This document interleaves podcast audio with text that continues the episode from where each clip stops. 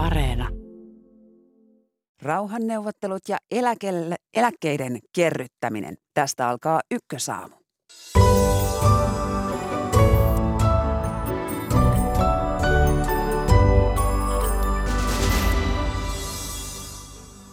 Venäjä ja Ukraina neuvottelivat rauhasta Istanbulissa. Lähetyksen aluksi analysoimme, onko rauha yhtään lähempänä Ukrainassa. Venäjän hyökkäyssota mullisti myös suomalaisten turvallisuuspoliittisen keskustelun. Vartin kuluttua kysymme kansanedustajien NATO-kannat ja mietteet Suomen linjasta. Käräjäoikeus antaa tänään tuomionsa kansanedustaja Päivi Räsäsen homoseksuaaleja koskevista puheista ja kirjoituksista. Puoli yhdeksän jälkeen kuulemme rikosoikeuden professorin analyysin. Suomessa on puolitoista miljoonaa eläkeläistä ja määrä kasvaa. Heiluttaako talouden turbulenssi eläketuotteen kertymistä? Tästä puhumme varttia vaille yhdeksän.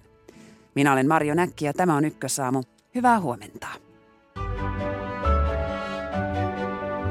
Ukraina ja Venäjä ovat käyneet rauhanneuvotteluja Istanbulissa. Ukrainan mukaan sillä on jo niin paljon esityksiä, että presidentti Volodymyr Zelenskin ja presidentti Vladimir Putinin välillä kannattaisi järjestää tapaaminen. Tervetuloa Ykkösaamun ulkopoliittisen instituutin johtava tutkija Sinikukka Saari. Kiitos.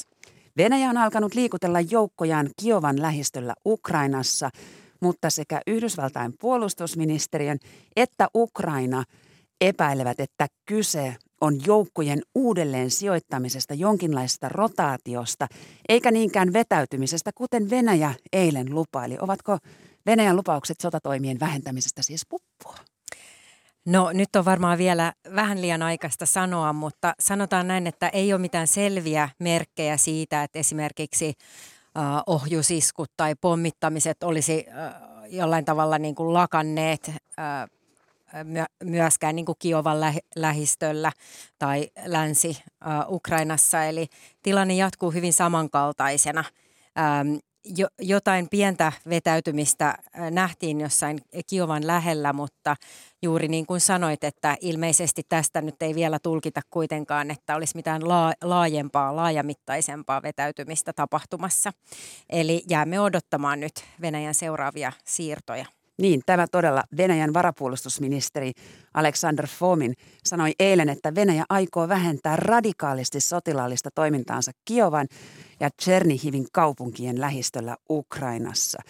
Eli näihin eivät ainakaan toistaiseksi voi uskoa. No Venäjän strategiahan on ollut pitkään jo se, että sanotaan yhtä ja sitten toimitaan toisella tavalla ja tähän kävi jo ennen sotaa se selväksi silloin, kun äh, eurooppalaiset valtionpäämiehet kävi, kävivät yksi toisensa jälkeen neuvottelemassa Putinin kanssa ja olivat siinä uskossa, että, et, että sotaa ei ole tulossa ja sitten kuitenkin sota alkoi ja ei pelkästään alkanut, vaan alkoi hyvin massiivisena ja laajana hyökkäyksenä. Eli se oli silloin todella sellainen tapahtumaketju, jonka jälkeen tosiaan luottamus Venäjän – sanoihin on huomattavasti vähentynyt, niin tässäkin tapauksessa. No Istanbulissa on kuitenkin eilen Ukrainan ja Venäjän delegaatiot neuvotelleet ja presidentti Zelenski sanoi illalla videopuheessaan, että neuvotteluissa on havaittavissa positiivisia merkkejä, mutta samalla hänkin todella varoitti, että Venäjän ei voi luottaa. No miltä tällaiset asetelmat kuulostavat? No todella positiivista on tietysti se, että näitä neuvotteluita yhä käydään ja erityisen positiivista tietysti, että molemmilta puolilta tulee viestiä, että kannat ovat lähentyneet ja nyt puhutaan jo ihan konkreettisista ehdotuksista. Eli varmaan äm, sitten seuraavaksi näitä neuvotteluita aletaan käymään sitten vielä vähän korkeammalla tasolla. Et en itse usko, että seuraavaksi nähdään niin kuin, valtiopäämiesten tapaamista, mutta varmasti esimerkiksi ulkoministeri tapaamisia, missä sitten kuitenkin käytäisiin niin kuin enemmän läpi näitä substanssikysymyksiä ja sitten, sitten ehkä lopulta mahdollisesti sitten valtiopäämiestasolla. Mutta jos puhutaan näistä esimerkiksi turvatakuista, mitä on Ukraina ainakin on esittänyt, niin niin silloin varmaan niitä pitäisi myös laajentaa niin, että keskusteluja käytäisiin myös esimerkiksi eurooppalaisten maiden kanssa tai länsimaiden kanssa. Niin ukrainalaiset itse asiassa haluaisivat Zelenskin ja Putinin saman pöydän äärelle, mutta näetkö, että Putinilla olisi halukkuutta tähän? Toistaiseksi kyllä viestit Venäjältä on nimenomaan ollut, että se ei ole vielä ajankohtaista ja ja itse asiassa just mun mielestä Venäjän delegaatiosta tuli viestiä, että ehkä tämä ulkoministeritaso olisi, olisi mahdollinen seuraavaksi, mutta ei, ei ole tullut viestiä, että nyt olisi vielä siinä vaiheessa nämä neuvottelut, että, että tavattaisiin presidenttien kesken. No Sinikukkasaari, lähdetään käymään läpi mm. näitä Ukrainan ehdotuksia. Mainitsi jo tuon Mainitsit jo tuon turvatakuut, mutta aloitetaan kuitenkin tästä, että Ukrainan delegaatio ilmoitti, että Ukraina suostuisi olemaan liittymättä sotilasliittoihin. Onko tällainen lupaus sitten ikuinen? No ajatuksena tosiaan on, että se on jollain tavalla pitkäikäinen tai että siihen ei ole niin kuin lähitulevaisuudessa ainakaan tulossa muutosta. En tiedä, että voiko sellaista sopimusta ollakaan, että se olisi ikuinen ikuinen, että ehkä historian valossa vaikea todentaa, mutta sanoisin näin, että että varmasti tällainen niin kuin pysyvä puolueettomuus on se, mistä puhutaan. Ja, ja tosiaan Ukraina on väläytellyt, että tällainen sitoumus olisi mahdollinen vain ja ainoastaan, mikäli he saisivat uskottavat turvatakuut tämän alueen ulkopuolisilta mailta, eli, eli todennäköisesti justiinsa esimerkiksi YK on turvallisuusneuvoston pysyviltä jäseniltä, ää, mutta vielä täydennettynä esimerkiksi jollain muilla mailla, kuten Saksalla ja, ja Turkilla ja mahdollisesti jopa Kiina on, on mainittu tässä. No, pitäisikö Ukrainan pidättäytyä myös EU-jäsenyydestä? Äh, no, tämä olikin mielenkiintoinen kysymys, koska äh, just eilen tuli viestiä ikään kuin, että ähm, siis kansainvälisessä lehdistössä raportoitiin, että Venäjä olisi todennut, että ei ole estettä EU-jäsenyydelle äh, Ukrainan tapauksessa, mutta sitten myöhemmin sitä sitten kuitenkin ulkoministeriö korjasi ja sanoi, että itse asiassa tässä tämän delegaation johtaja Medinski oli viitannut vain Ukrainan vaatimukseen tai ehdotukseen. Joten, Venäjän Medinski. Joo, kyllä, juuri Venäjän delegaation johtaja Medinski. Niin tässä selvästi nyt on tällaista hieman epämääräistä kommunikaatiota, että se olisi tietysti ollut jo todella iso iso saavutus, jos, jos Venäjä todella olisi jo tässä vaiheessa sanonut, että tämä on mahdollista, mutta valitettavasti näin ei taida olla. Ukraina ehdottaa 15 vuotta kestävää konsulto- konsultointijaksoa Krimin asemasta. Ja Krimin niemimaahan on ollut Venäjän laittoman miehityksen kohteena vuodesta 2014 lähtien. Mitä tällainen konsultointijakso voisi tarkoittaa? No se oli omasta mielestäni niin kuin, mielenkiintoinen avaus, enkä ollut kuullut siitä aikaisemmin toisin kuin esimerkiksi tästä puolueettomuudesta, josta kuitenkin Ukraina on viestittänyt jo ennen sotaa olevansa valmis keskustelemaan, mutta, ähm, mutta tällainen niin kuin konsultointijakso Krimin asemasta äh, kuulostaa mielenkiintoiselta ja siinä voisin kuvitella, että periaatteessa Venäjä on toki niin kuin kiinnostunut äh, tämän äh, Krimin aseman äh, jotenkin virallisesta hyväksynnästä myös niin kuin, äh, Ukrainan ja äh, alueen ulkopuolisten maiden äh, toimesta. Äh, ja se voisi olla sellainen, mistä halutaan käydä keskustelua varmasti, mutta toisaalta Tämä 15 vuoden konsultaatiojakso itsessään ei tietysti niin kuin tarkoita sen alueen tunnustamista. Ja, ja tässä ajatuksessa oli myös sellainen puoli, että, että mikäli Venäjä käyttää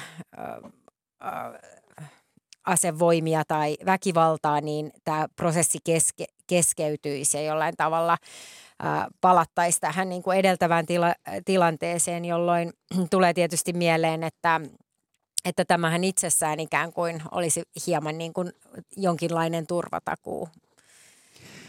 Ukrainan neuvottelija puhui kansainvälisistä turvatakuista ja nämä tässä jo otettiin esille. Ja YK on siis yksi mahdollinen pysyväiset jäsenet, jotka näitä turvatakuita voisivat Ukrainalle antaa.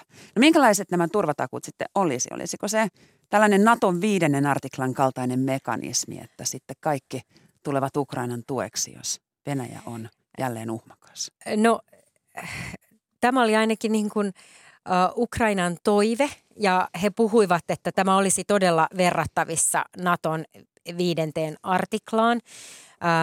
Ja Toisaalta tuntuu mielenkiintoiselta, että, että Venäjä tällaiseen sitten suostuisi, jos kerran NATO-jäsenyyteen ei, ei suostuta, mutta, mutta tota, sinällään tietysti, että varmasti sen pitäisi olla jotain enemmän kuin pelkkä tällainen muodollinen lupaus, koska Ukrainallahan on jo kokemusta tästä Budapestin äh, muistion, muistiosta ja siihen liitetyistä turvatakuista, jotka sitten eivät koskaan äh, kuitenkaan merkinnyt käytännössä yhtään mitään, ei vuonna 2014 eikä myöhemminkään, äh, joten jotain paljon enemmän selvästi pitäisi olla niin, että tämä olisi uskottava tämä Ukrainan puolueettomuus. Ja Budapestissa Ukraina luopui ydinaseista. Nimenomaan siis nyt puhutaan tästä vuonna 1994 neuvotellusta kansainvälisestä sopimuksesta, jo,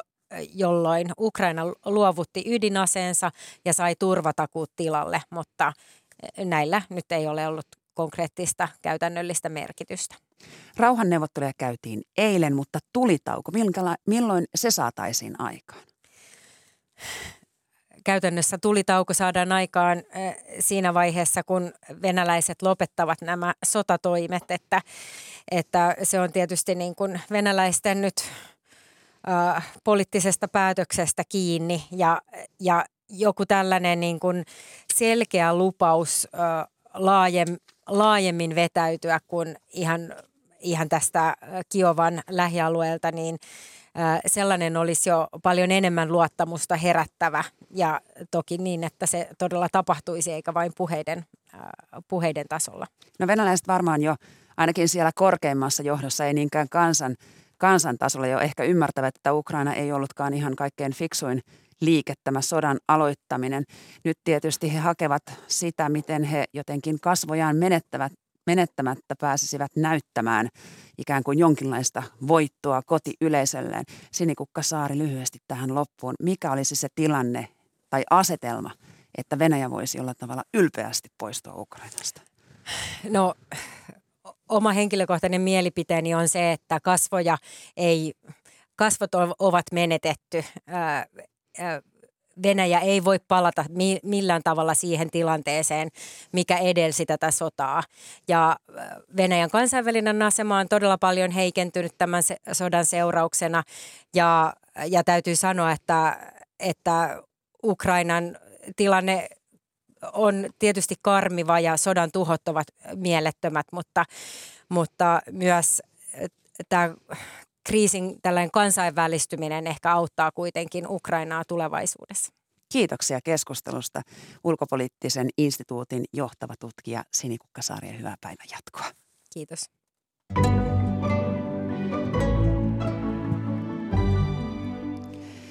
Venäjä hyökkäsi Ukrainaan ja samalla mullistui myös Suomen turvallisuuspolitiikka. Tervetuloa Ykkösaamuun keskustan kansanedustaja Joonas Könttö. Hyvää huomenta. Ja hyvää huomenta SDPn kansanedustaja Kimmo Kiljunen. Huomenta. Ja kokoomuksen kansanedustaja Sofia Wikman. Hyvää huomenta. Huomenta. Aloitetaan kuitenkin aivan toisella asialla. Olympiakomiteassa kuohuu tällä hetkellä häirintäskandaali, minkä takia huippuurheiluyksikön johtaja Mika Lehtimäki erosi. Nyt kymmenen urheilujohdon tehtävissä työskentelevää tai työskennellyttä naista julkaisi avoimen kirjeen, jossa vaaditaan loppua hyvävelikerhoille ja salaiselle kabinettipolitiikalle. Kimmo Kiljunen, onko Lehtimän ympärille kerääntynyt hyväveliverkko? Jaha, nämä menee hyvin hankaliin asioihin, mutta se mitä nyt uutisista saanut ymmärtää, niin on ollut törkeätä huonoa käytöstä. Ja tuommoisen törkeän ja huonon käytöksen ainoa vastaus on anteeksi pyyntö – se on se ainoa iso asia, mitä tässä minä ainakin odotan niiltä ihmisiltä, jotka tässä on huonosti käyttäytyneet. Ja ketkä ovat huonosti käyttäytyneet? No niin, lehtitietojen mukaan tässä on ollut häirintää ja seksuaalistakin häirintää ja, ja se on törkeätä. Sofia Wikman, millä mielin kokoomuksessa on seurattu tätä olympiakomitean puheenjohtajan Jaan Vapaavuoren toimintaa? Menikö tässä teiltä nyt presidenttiehdokas? No minusta se, että toimintatapojen pitää olla asialliset, häirinnälle täytyy olla nolla toleranssi ja häirintää ei pidä myöskään piilotella. Ja on hyvä, että ajat muuttuvat ja ovat jo sen suhteen muuttuneet, että, että asiat on käytös ei, ei käy ja, ja nämä asiat pitää, pitää käsitellä niin, että, että tällaisesta päästään eroon. Mutta niin vapaa Tämä ei tietenkään ole niin. puoluepoliittinen kysymys, että toimintatapojen pitää olla asialliset ja, ja uskon, että ää, nyt sitten ja toivon, että asianosaiset tämän parhaalla mahdollisella tavalla selvittävät sikäli kun, ää, niin kun työsuhteessa olevien tai olleiden henkilöiden asioita voidaan julkisuudessa käsitellä. Mutta menikö Vapaavuoren uskottavuus sinun silmissäsi nyt? Uskottavuus, mihin hän ei tietääkseni ole presidenttiehdokkaaksi Ei, mutta kuitenkin on kokoomuksen korkean profiilin poliitikko, entinen. Tar- mitä haluat kysyä, että... Niin, onko hänellä esimerkiksi, jos hän haluaisi pyrkiä presidenttiehdokkaaksi, mitä on uumoiltu, niin että onko hänellä mitään edellytyksiä sinun mielestäsi? No katsotaan nyt, ketä on pyrkimässä presidenttiehdokkaaksi. Otetaan sitten presidenttipeliin kantaa erikseen. Tässä kohtaa on nyt tärkeää ottaa kantaa siihen, että toimintatapojen pitää olla asialliset ja häirintää ei pidä piilotella eikä sitä pidä hyväksyä. Selvä. Lähdetään sitten puhumaan Venäjästä. Venäjä aloitti hyökkäyksen Ukrainaan viisi viikkoa sitten. Tällä välin NATO-keskustelu on ottanut kovia kierroksia Suomessa. No, keskustan Joonas Könttä, onko meillä enää muuta vaihtoehtoa kuin liittyä sotilasliittoon? No varmasti on muitakin vaihtoehtoja. Vaihtoehto jatkaa ikään kuin nyky, nykyisellä linjallaan. Toinen vaihtoehto ehkä tiivistää kumppanuuksia, kahdenkeskisiä että monenkeskisiä. Ja kolmas vaihtoehto on sitten liittoutua puolustusliitto NATO. Ja itse olen tämän kolmannen vaihtoehdon kannalla. Minun mielestä Suomen kannattaisi liittyä NATO-jäseneksi ja sitä kautta saada turvatakuut ja omalla tavallaan vahvistaa hyvinkin voimakkaasti Suoma ja suomalaisten turvallisuutta. Ja tästä on kysymys, kun ulkopolitiikasta ja turvallisuuspolitiikasta nyt keskustellaan. Sofia Viikman, sinun kantasi. Olen sitä mieltä, että tässä tilanteessa pitää punnita ensisijaisesti Suomen kansallista turvallisuutta ja kun me haluamme rauhaa ja me haluamme elää rauhassa, niin meidän on varauduttava puolustautumaan niin uskottavasti, että kenenkään ei kannata Suomea aseellisesti uhata eikä Suomeen hyökätä. Ja tässä meidän oman puolustuskyvyn lisänä jäsenyys Natossa vahvistaisi Suomen turvallisuutta merkittävällä tavalla ja siksi kannatan NATO-jäsenyyttä ja sitä, että ei enää koskaan yksin ja että olemme Naton kollektiivisten puolustusturvatakuiden piirissä. Kimmo Kiljunen, onko Suomella muuta vaihtoehtoa kuin mennä NATOon? Tässä jo kollegat sanoivat, että vaihtoehtoja on monenlaisia. Pienelle maalle periaatteessa nämä vaihtoehdot on ollut kautta historian. Täytyy katsoa asiaa todella pitkästäkin juoksusta, niin on, on kahtalaisia. Joko siis lähtökohtana on Suomen turvallisuus. Se on se ainoa kriteeri, jolla näitä arvioidaan ja kuinka Suomi pysyisi sotien ulkopuolella. Tämä on se lähtökohta. Onko, siinä, siinä onko on vaihtoehtoja va, va, va, Vaihtoehtoja on kaksi kappaletta noin karkeasti sanottuna. Pyrkiä välttämään sotiin joutumista liit, olemalla puolueeton sotilaisten liittoutumaton – jota me olemme harrastaneet 75 vuotta ja Ruotsi 200 vuotta. Ja, ja toinen vaihtoehto on tietysti sotilaan liittoutuminen, jolla haetaan kollektiivista suojaa. Se on aito suoja, mikä siinä voidaan saada, eh, jonka, jonka sotilasliitto saa, saa aikaiseksi, mutta sitten sotilasliitossa on se ongelma, että siinä pahimmillaan olet sitten osa sellaisissa konflikteissa, jotka eivät ole sinun konflikteasi ja sitten mahdollisesti vielä pahimmillaan etumaastossa ensiskujen kohteena. Että tästä täytyy tätä koko ajan nyt punnita hyvin, hyvin huolella, että mikä se kokonaisuus on, sitä me parhaillaan teemme. Ja mikä on Kiljusen kanta?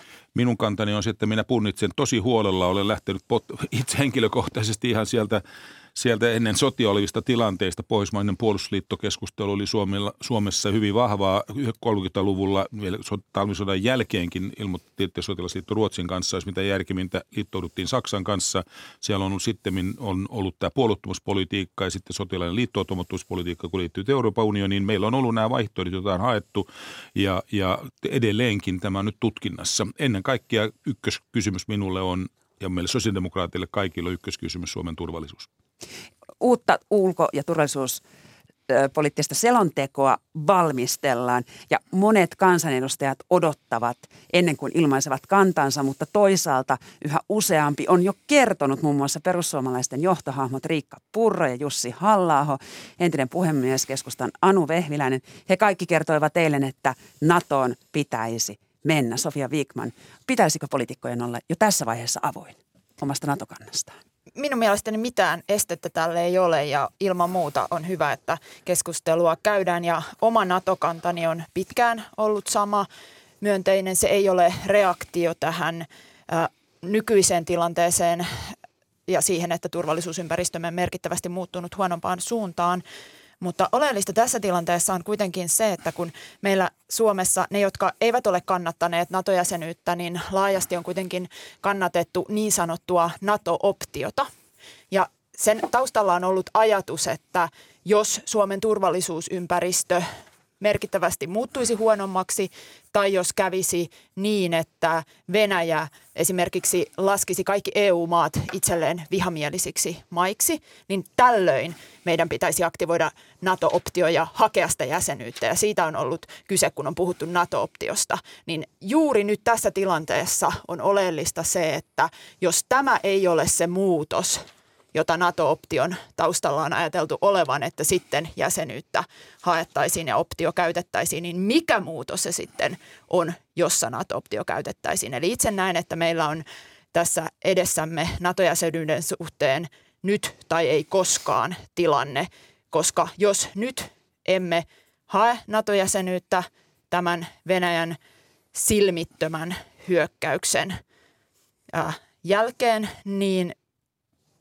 missä tilanteessa sitten optio tulisi käyttöön. Eli nyt on tullut aika viimeistään se optio lunastaa ja hakea Suomelle polku Naton jäseneksi. Tasavallan presidentti Sauli Niinistö on käynyt taajaan tapaamassa – johtohahmoja, kuten Naton pääsihteeri Jens Stoltenbergia sekä pääsi myös Yhdysvaltain presidentin Joe Bidenin puheelle. Hän on käynyt perusteellisesti läpi menettelyt ja periaatteet, joilla sotilasliitto hyväksyy uusia jäseniä. Joonas Könttä, kuinka lähellä jäsenyyttä me itse asiassa jo olemme? No Suomi on tiivistänyt NATO-suhdettaan vuosikausien ajan. Voisi sanoa, että – Suomi on niin lähellä Naton jäsenyyttä kuin voi olla olematta kuitenkaan jäsen. Me olemme hyvin tiiviissä kumppanuudessa ja edelleen nyt Venäjän hyökättyä Ukrainaan on, on käynnistetty tämmöinen ö, käytäntö, jolla Suomi sitten saa entistä enemmän ö, tietoa Natolta ö, yhdessä Ruotsin, Ruotsin kanssa. Ö, kyllä Su, Suomi on, on hyvin ö, lähellä NATO-jäsenyyttä jo nykytilanteessa ja, ja sen takia – täytyy myös, myös huomata, että ikään kuin käytännön elämässä se, se muutos nykytilanteeseen olisi todennäköisesti aika pieni. Me emme voi ennustaa sitä, että miten Venäjä tähän reagoi. No todennäköisesti reagoi huonosti, mutta nyt on nähty, että, että Venäjä voi, voi riippumatta tilanteesta niin, niin toimia, kuten on nyt toiminut. Ja, ja, ja sen takia se turva, joka NATO-jäsenyyden kautta saataisiin, on – on, on mielestäni kannatettava ja, ja pidän hyvänä, että presidentti on käynyt aika laajastikin keskustelua. Hän kuitenkin johtaa ulkopolitiikkaa. Suojelupoliisi varoitti eilen Venäjän pyrkimyksestä vaikuttaa Suomen sisäiseen poliittiseen keskusteluun ja mitä ilmeisimmin hyökkäyksiä tai erilaisia vaikutusoperaatioita on sitten tulossa, jos Suomessa tämä NATO-optio nyt sitten lunastetaan. Kimmo Kiljunen, minkälaista reaktiota Venäjältä odotat?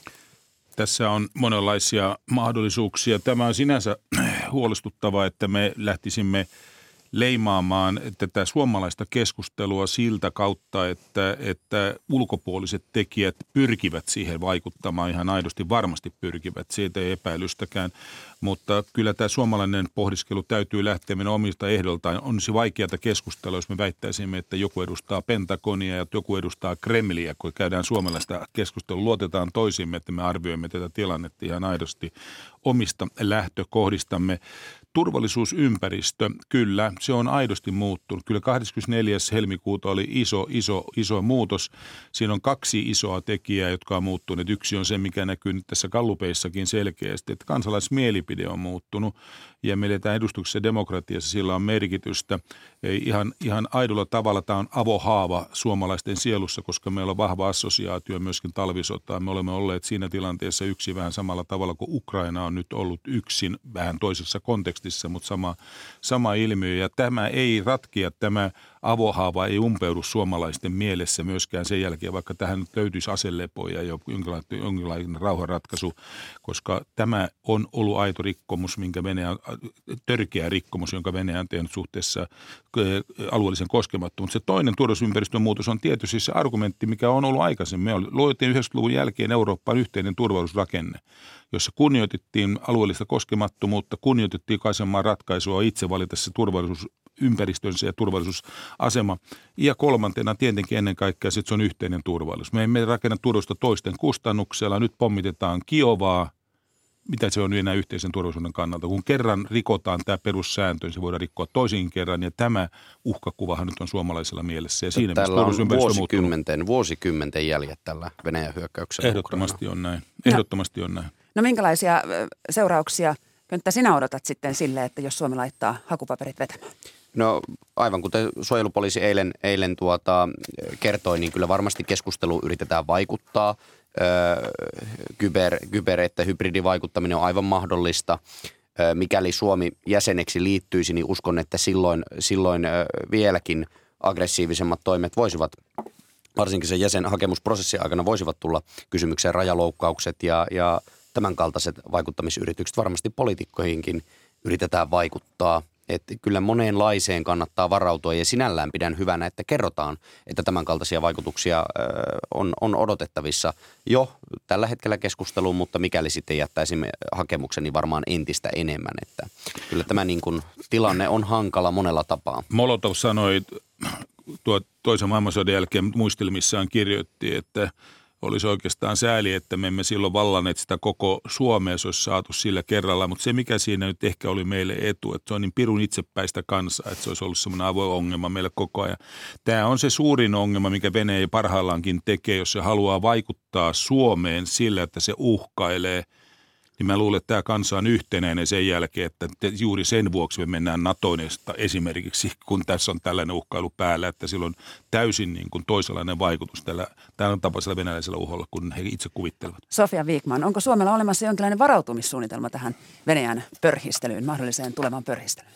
Joo, kyllä meidän on varauduttava kestämään Venäjän reaktiot siihen, että Suomi tekee ja Suomen täytyy tehdä itse kansallisesta näkökulmasta omat turvallisuusratkaisunsa ja meillä ei ole näköpiirissä sitä, että me voisimme palata NATO-optiopolitiikkaan. Siihen ei siis ole paluuta, vaan kuten aiemmin kuvasin, niin meidän, meillä on jäsenyyden suhteen nyt tällainen niin, tai nyt on tilanne se, että sitä NATO-jäsenyyttä on haettava nyt tai sitten käytännössä se NATO-optio ei ole enää uskottava vaihtoehto, jos sitä ei tällaisen silmittömän Venäjän hyökkäyksen, mikä nyt Ukrainaan on nähty, niin jos sitä ei tässäkään tilanteessa, muuttuneessa maailmantilanteessa realisoida.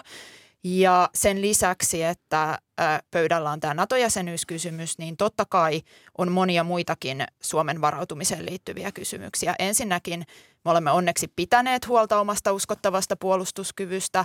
Tästä täytyy huolehtia jatkossakin. Se tarkoittaa tässä tilanteessa sitä, että puolustusmäärärahoja on korotettava ja hankintoja aikaistettava. Sitten meidän täytyy katsoa, että meidän lainsäädäntö on ajantasalla varautumisen suhteen. Esimerkkinä se asia, että Suomen täytyy olla nykyistä paremmin varautunut hybridivaikuttamiseen, esimerkiksi siihen, että vieras valtio ei voi Suomea painostaa ohjaamalla siirtolaisvirtoja meidän rajoille. Tässä täytyy lainsäädäntöä parantaa.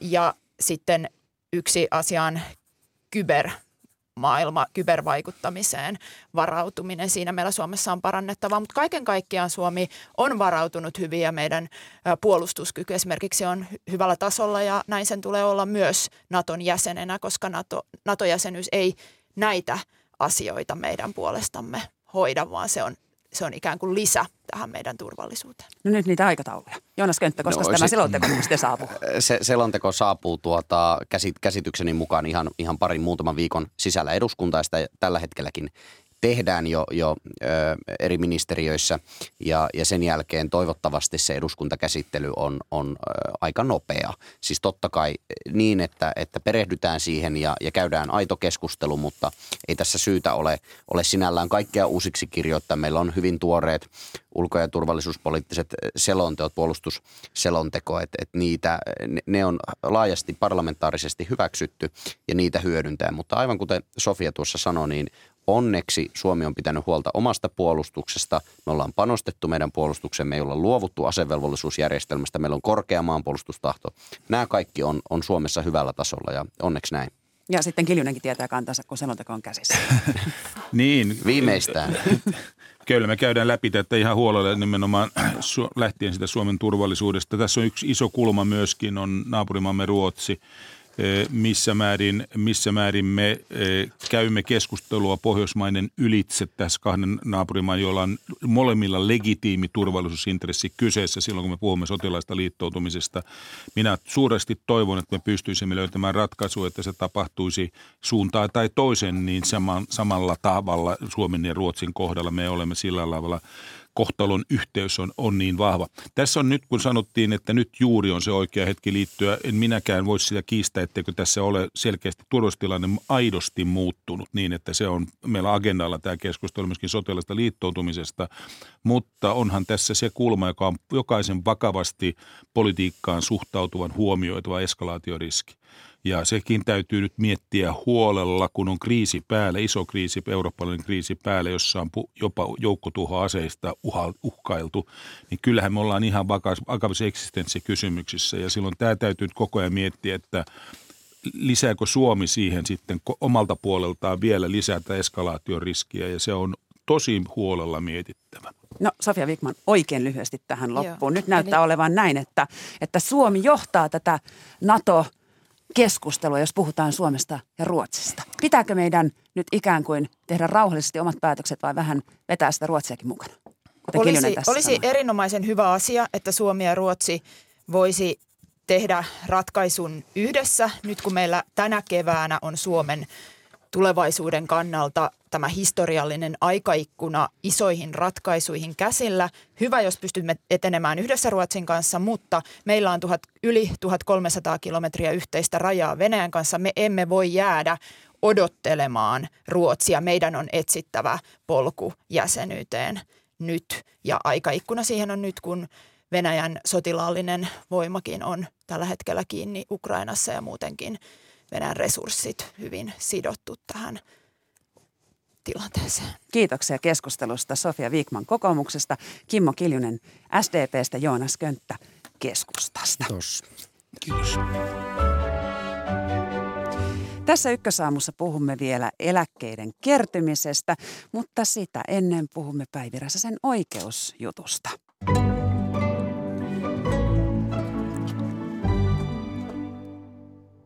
Helsingin käräjäoikeus antaa tänään ratkaisunsa kansanedustaja Päivi Räsästä koskevassa paljon huomiota herättäneessä oikeusjutussa.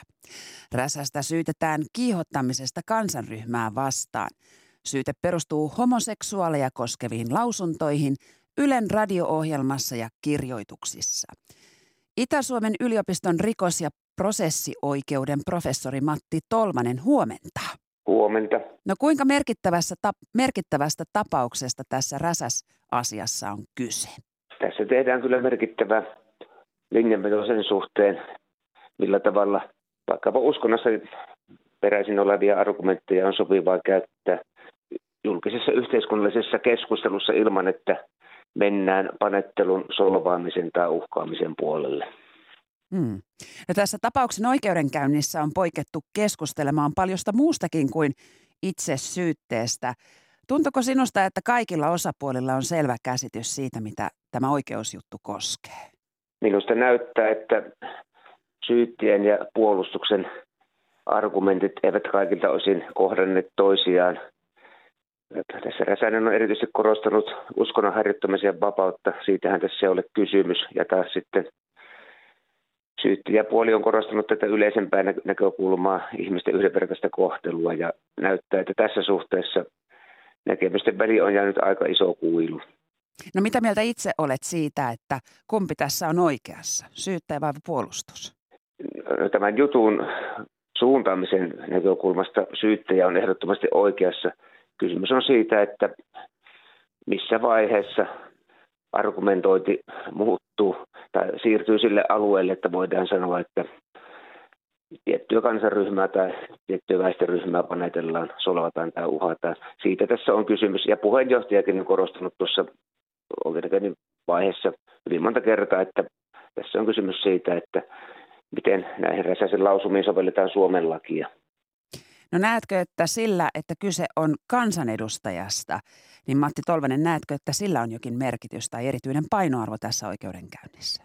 No toki silläkin on merkitystä. Politiikassa ylipäätään kyllä sallitaan sinänsä vapaampi keskustelu silloin, kun on kysymys yhteiskunnallisesti merkittävästä asiasta, niin keskustelun sananvapauden rajat ovat laajemmat kuin jos keskustelu on jollakin muulla foorumilla, että kyllä, kyllä silläkin jokin, jokin merkitys tietysti on, mutta kyllä minä sanoisin, että on tällä paljon yleisempää merkitystä. Ei tämä koske vain kansanedustajan sananvapautta, vaan ylipäätään sitä, että millä tavalla yhteiskunnasta keskustelua on sopivaa käydä ilman, että mennään rangaistavan menettelyn puolelle. Niin, näet todella, että tämä on ennakkotapaus. Kyllä tämä siinä mielessä on ennakkotapaus. Ei meillä tällaista ole ollut. Siinähän tässä rikostunnusmerkistössä ei, se ei edellytä sitä, että on loukkaamisen tarkoitus, vaan, vaan riittää, että henkilö ymmärtää, että hänen käyttämänsä ilmaisut saattavat jotakin kansanryhmää loukata. Se on, se on olennaista ja sitä, missä syyttäjäpuoli on tässä pyrkinyt korostamaan, minusta ihan, ihan oikein.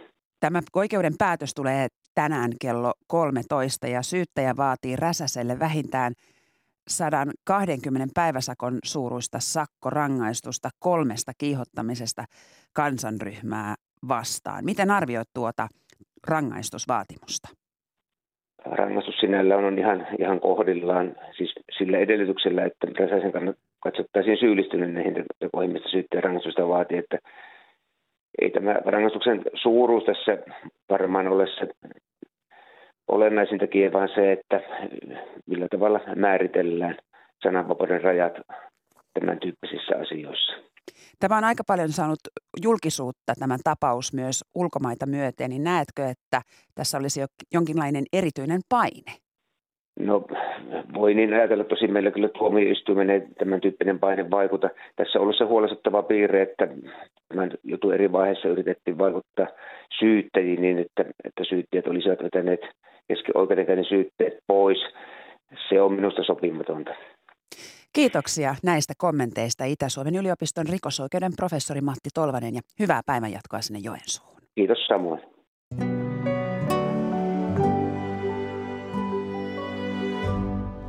Suomessa on puolitoista miljoonaa eläkeläistä. Määrä on kymmenessä vuodessa kasvanut 12 prosenttia ja määrä sen kun jatkaa kasvun. Ja nämä ovat nyt aivan tuoreita lukuja. Miten eläkkeet jatkossa riittävät ja kuinka niitä kerrytetään, tätä selvitämme nyt. Tervetuloa Ykkösaamun toimitusjohtaja Mikko Kautto Eläketurvakeskuksesta. Kiitos kutsusta, huomenta. Ja huomenta tutkimusneuvonantaja Tarmo Valkonen elinkeinoelämän valtuuskunnasta Etlasta. Tarkemmin ottaen elinkeinoelämän tutkimuslaitoksesta, mutta Aa. hyvää huomenta joka tapauksessa. No Etla meni ainakin oikein. Hyvää huomenta.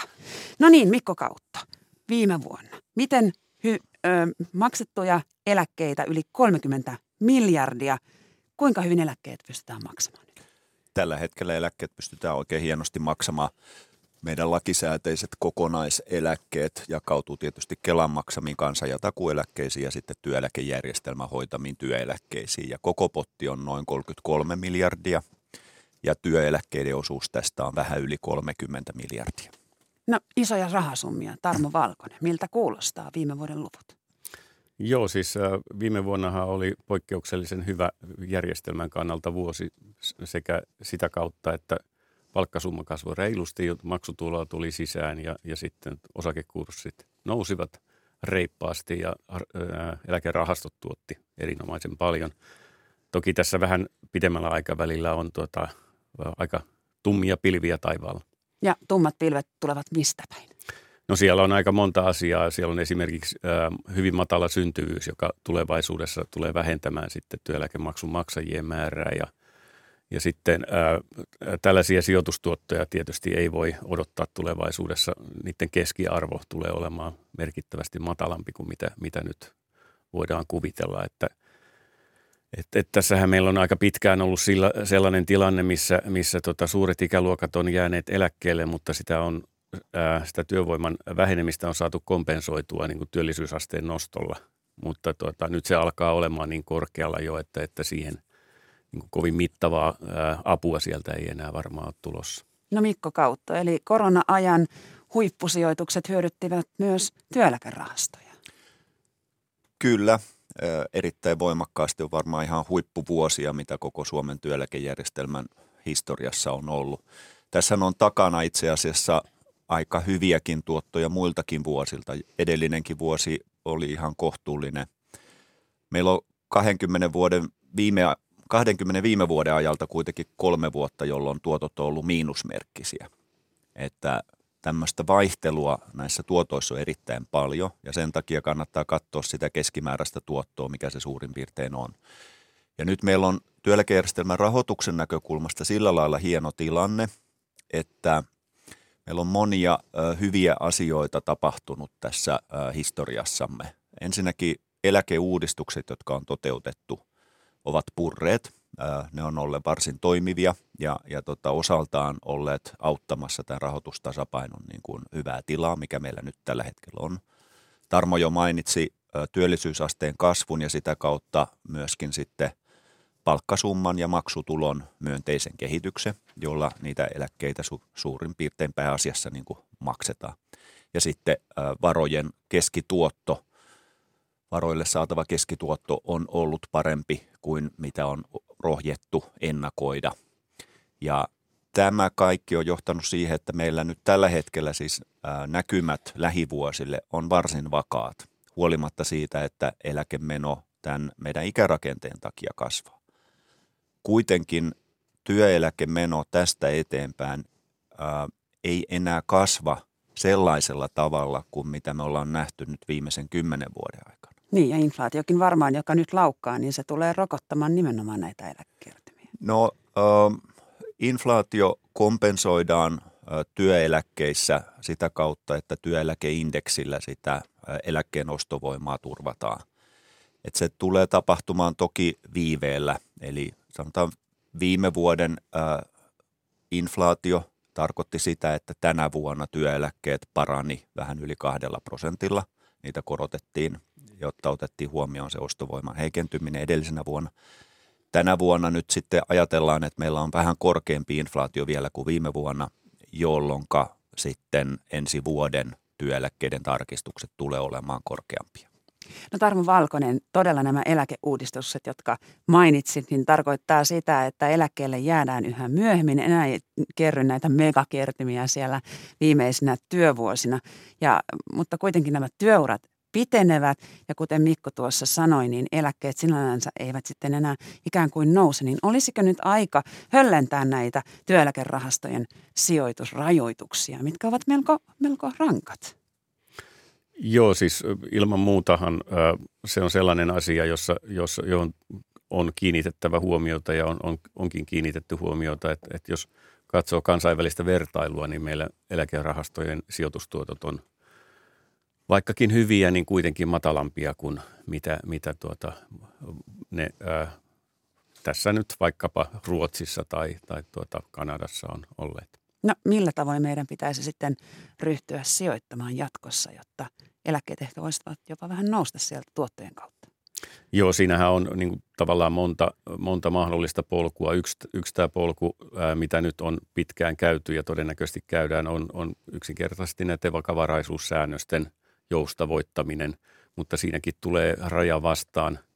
Se ei ehkä, ää, jos, jossakin vaiheessa täytyy niin kuin miettiä sen, sen niin kuin järjestelmän perusteita vähän, vähän niin kuin tarkemmin, että, että ää, kun ollaan menossa niin sanotusti puskurirahastojen suuntaan, niin tuota, voitaisiko tätä, tätä jatkaa tätä polkua eteenpäin. Mikä tarkoittaa puskurirahasto? No puskurirahasto on vähän se samanlainen kuin Kevalla on tällä hetkellä kuntien eläkevakuutuksessa, että, että siellä, tuota, siellä ei siellä ei tällaista toimintapääomaa tai vakavaraisuusvaatimuksia ole ollenkaan. No nyt eduskunnassa sinne tulee käsittelyyn nyt uudistus tai pohdinta, mitä Mikko Kautta sinäkin olet ollut tekemässä, että nimenomaan vähän höllennettäisiin nyt näitä, näitä rajoituksia. Minkälaisia ehdotuksia teillä siellä on? No se on ministeriön ja hallituksen esitys eduskunnalle tietysti. Niin kuin Tarmo tuossa sanoi, mä vähän lähtisin ennen kuin kuvaan sitä, että mitä nyt on tapahtumassa, niin toteaisin vain niin kuulijoille sen, että meillä on yksityisellä sektorilla erittäin tiukat vakavaraisuutta säätelevä normisto.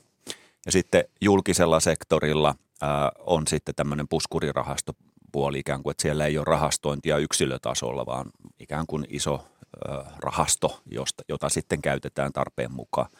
Mutta sitten meillä on osia meidän eläkejärjestelmässä, joita ei ole rahastoitu ollenkaan. Et puhtaasti maksutulolla rahoitettuja tai sitten niin, että valtio kompensoi sitten sitä osaa, jota ei raho, niillä maksutuloilla pystytä kattamaan. Tämä on niin kuin se lähtökohta, että meillä on hyvin erilaisia sääntöjä tässä kokonaisuudessa. Ja nyt ö, lakiesitys, joka yksityistä sektoria koskee, niin lähinnä pyrkii huolehtimaan siitä, että tämä rahastointi, sääntö ja se normisto, joka sitä säätelee, olisi sellainen, että jos sijoitusmarkkinoilla käy oikein huonosti, eli tulee vakavia, nopeita, äkillisiä kurssilaskuja, niin se säännöstö on sellainen, että se ei pakota työeläkesijoittajia realisoimaan niitä osakesijoituksiaan samalla tavalla kuin nykyinen säännöstö. Jolloin kun tilanne menisi ohi, niin se ikään kuin osakesijoitusten paino olisi vähän parempi kuin nykysäännösten oloissa, jolloin tuottoja sitten voisi pitkällä aikavälillä kertyä paremmin. Eli Eli haetaan näistä rahoituksen ja rahastoinnin säännöistä sellaisia tapoja, joilla voidaan huomioida se, että meidän eläkevastuut on kuitenkin valtavan pitkälle aikavälille jakautuneet ja sitten toisaalta tämä nykyinen ikään kuin vakavaraisuuskehikko säätelee sitä, että päivittäin pitää olla vakavarainen. Siinä on oma hyvä puolensa, mutta sitten tämän tuottojen tavoittelun näkökulmasta myöskin sitten sellaisia huonoja piirteitä. Ja se meidän pitkän aikavälin haaste syntyy, niin kuin Tarmo sanoi, matalasta syntyvyydestä ja toisaalta siitä, että sijoitustuottojen saanti tämmöisellä matalan korkotason aikakaudella on aika vaikeaa noin niin kuin lähtökohtaisesti. Ja nämä kaksi elementtiä ikään kuin kohdistuu nimenomaan meidän rahoituspohjaan. Sanoin aikaisemmin, että tämä työeläkemenon kasvu, se on jo saatu aika hienosti hillittyä. Meillä on kaksi loistavaa automaattista mekanismia, jotka hoitaa tätä asiaa, eli, eli vanhuuseläkeikärajan liikkuminen ja sitten tämmöinen elinaikakerroin. Mutta tämä rahoituspohja, se, se on se, jota meidän kannattaa katsoa, tehdä kaikki voitavamme niin kuin työllisyyden, hyvän työllisyyden ja, ja työvoiman saatavuuden eteen – ja sitten toisaalta sijoitustuottojen puolella etsiä kaikkia niitä keinoja, joilla sijoitustuottoja olisi mahdollista parantaa.